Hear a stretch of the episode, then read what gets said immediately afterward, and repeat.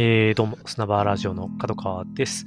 はい、えー、前回ですね、あの、の底のマーペーという、うん、素晴らしい、まあ、山ですね。もう登りきると素晴らしい絶景が見える山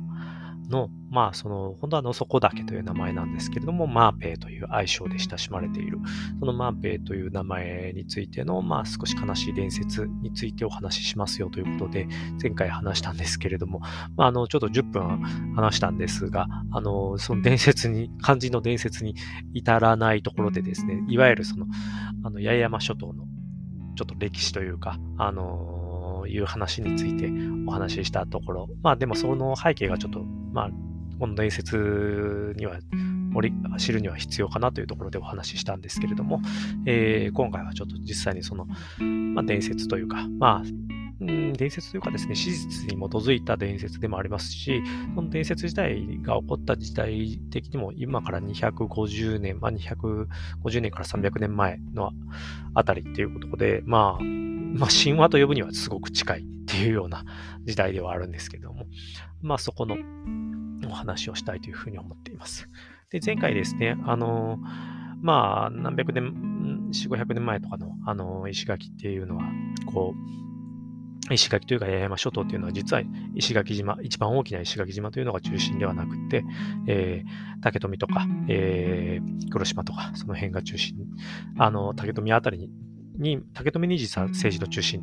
の役所とかもあったんだよっていう話があって、その八重山諸島っていう全体がまあ一つのまあ勢力としてまとまっていた状態で、えっと、その琉球王朝っていうのがまあできたできるに従って、そこに対してある種貢ぎ物を送ったりする、いわゆる徴候関係ですね。はい、あのー、ができていたよというような話までさせていただいたんですけれども、その琉球王朝がやはりあの、年貢とかを取り立てたいがために、えー、まあ、竹富とか、その川がない、あの、小さな島じゃなくて、どんどんやっぱり石垣とか大きなところに、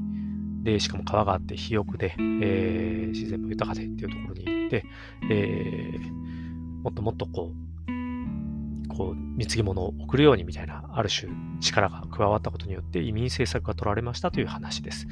で、この黒島というところで取られた、まあ、移民政策によってですね、あの、黒島の住民たちの中の、まあ、一部がですね、ごっそりと、こう、宮里村だったかなというところの人たちが、ごそっとこう、えー、まあ、縁もゆかりもないし、当時何もこうな、整備もされていなかった、その、の底という地にですね、石垣島の、あの移り住むようも命じられたと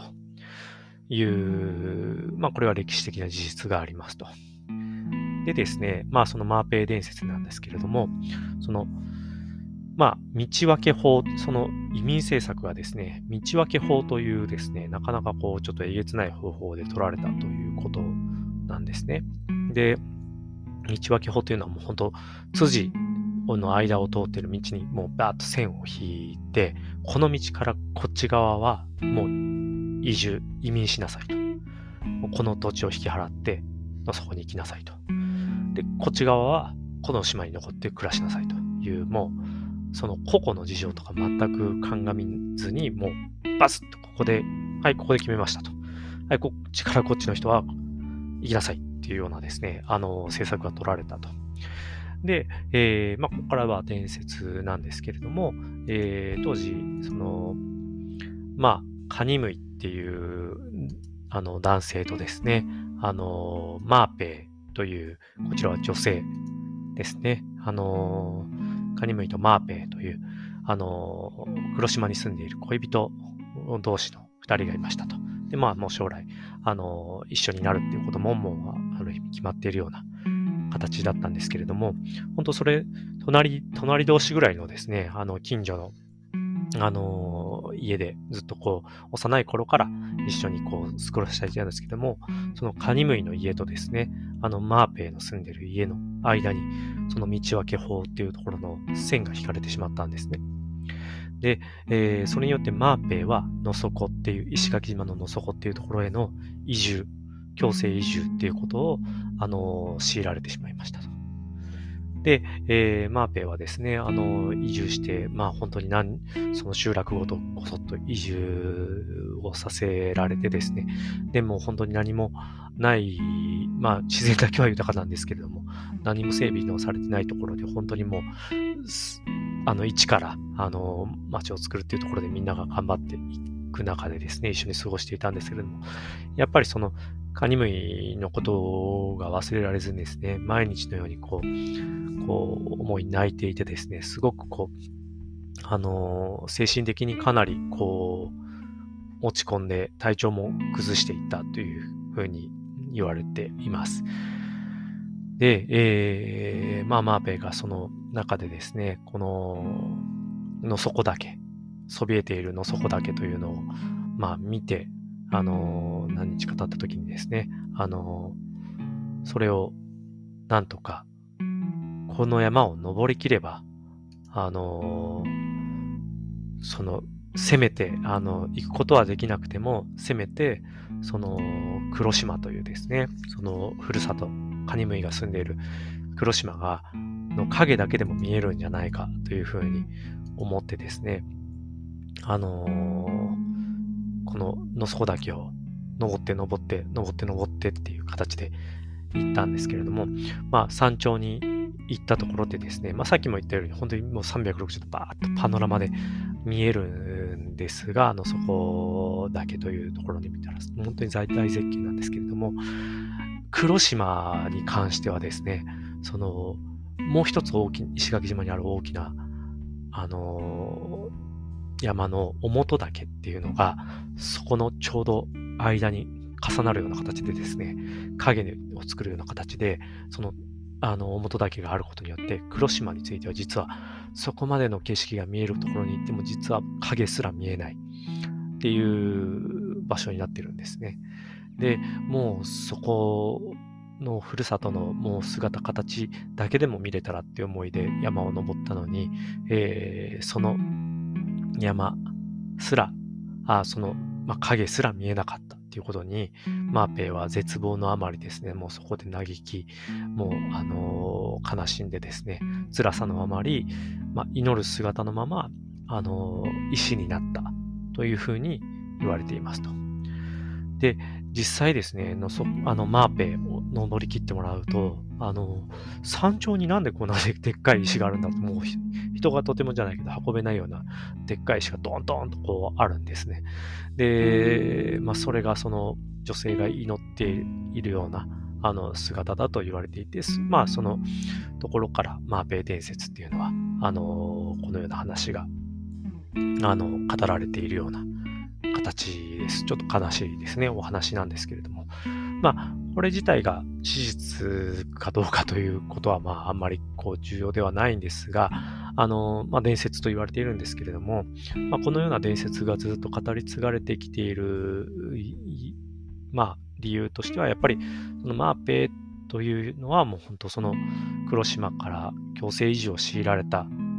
手の底に行ったその人々たちの、まあ、思いの象徴で、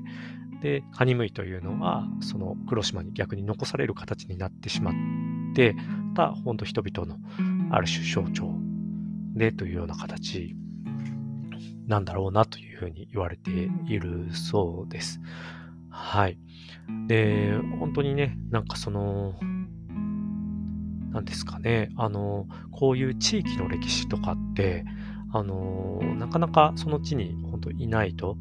こういう話ってなかなか聞けなかったりするんですけれども、本当この現地にいて、その地に生きる人たちからあの話を聞いていくとですね、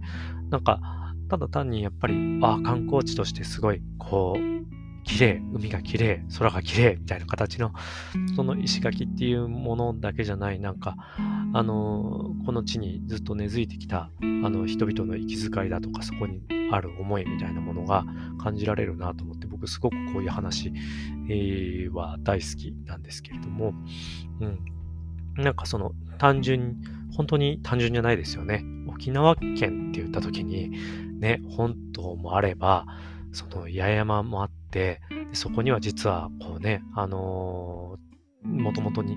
本島と八重山に対するその兆候関係とかもあってですね、で本島自体もその、ある種、あの、明治になってからはですね、日本にこう併合されていくような形でですね、あの、全、なっていてっていうような、なんかその、いわゆる、うー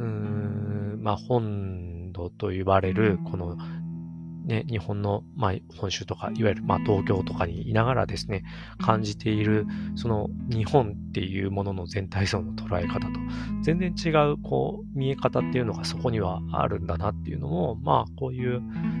歴史とか伝説とかっていうものを聞いたり、そこの地でちょっとだけ過ごしてみるっていうことから見えてくるなっていうところも含めてですね、僕はすごくこういう経験が、あの、大好きだなっていうのを改めて思いました。でこういうようなですね、ちょっと、あの、ちょっとした出張を兼ねた旅とかが、まあ、しばらくできてなかったので、えー、またどんどんできるようになっていく今の時代みたいなのが、ぜひちょっともっともっと続いてほしいなというふうに思っています。ということで、えー、マーペイのお話でした。はい、ありがとうございます。失礼します。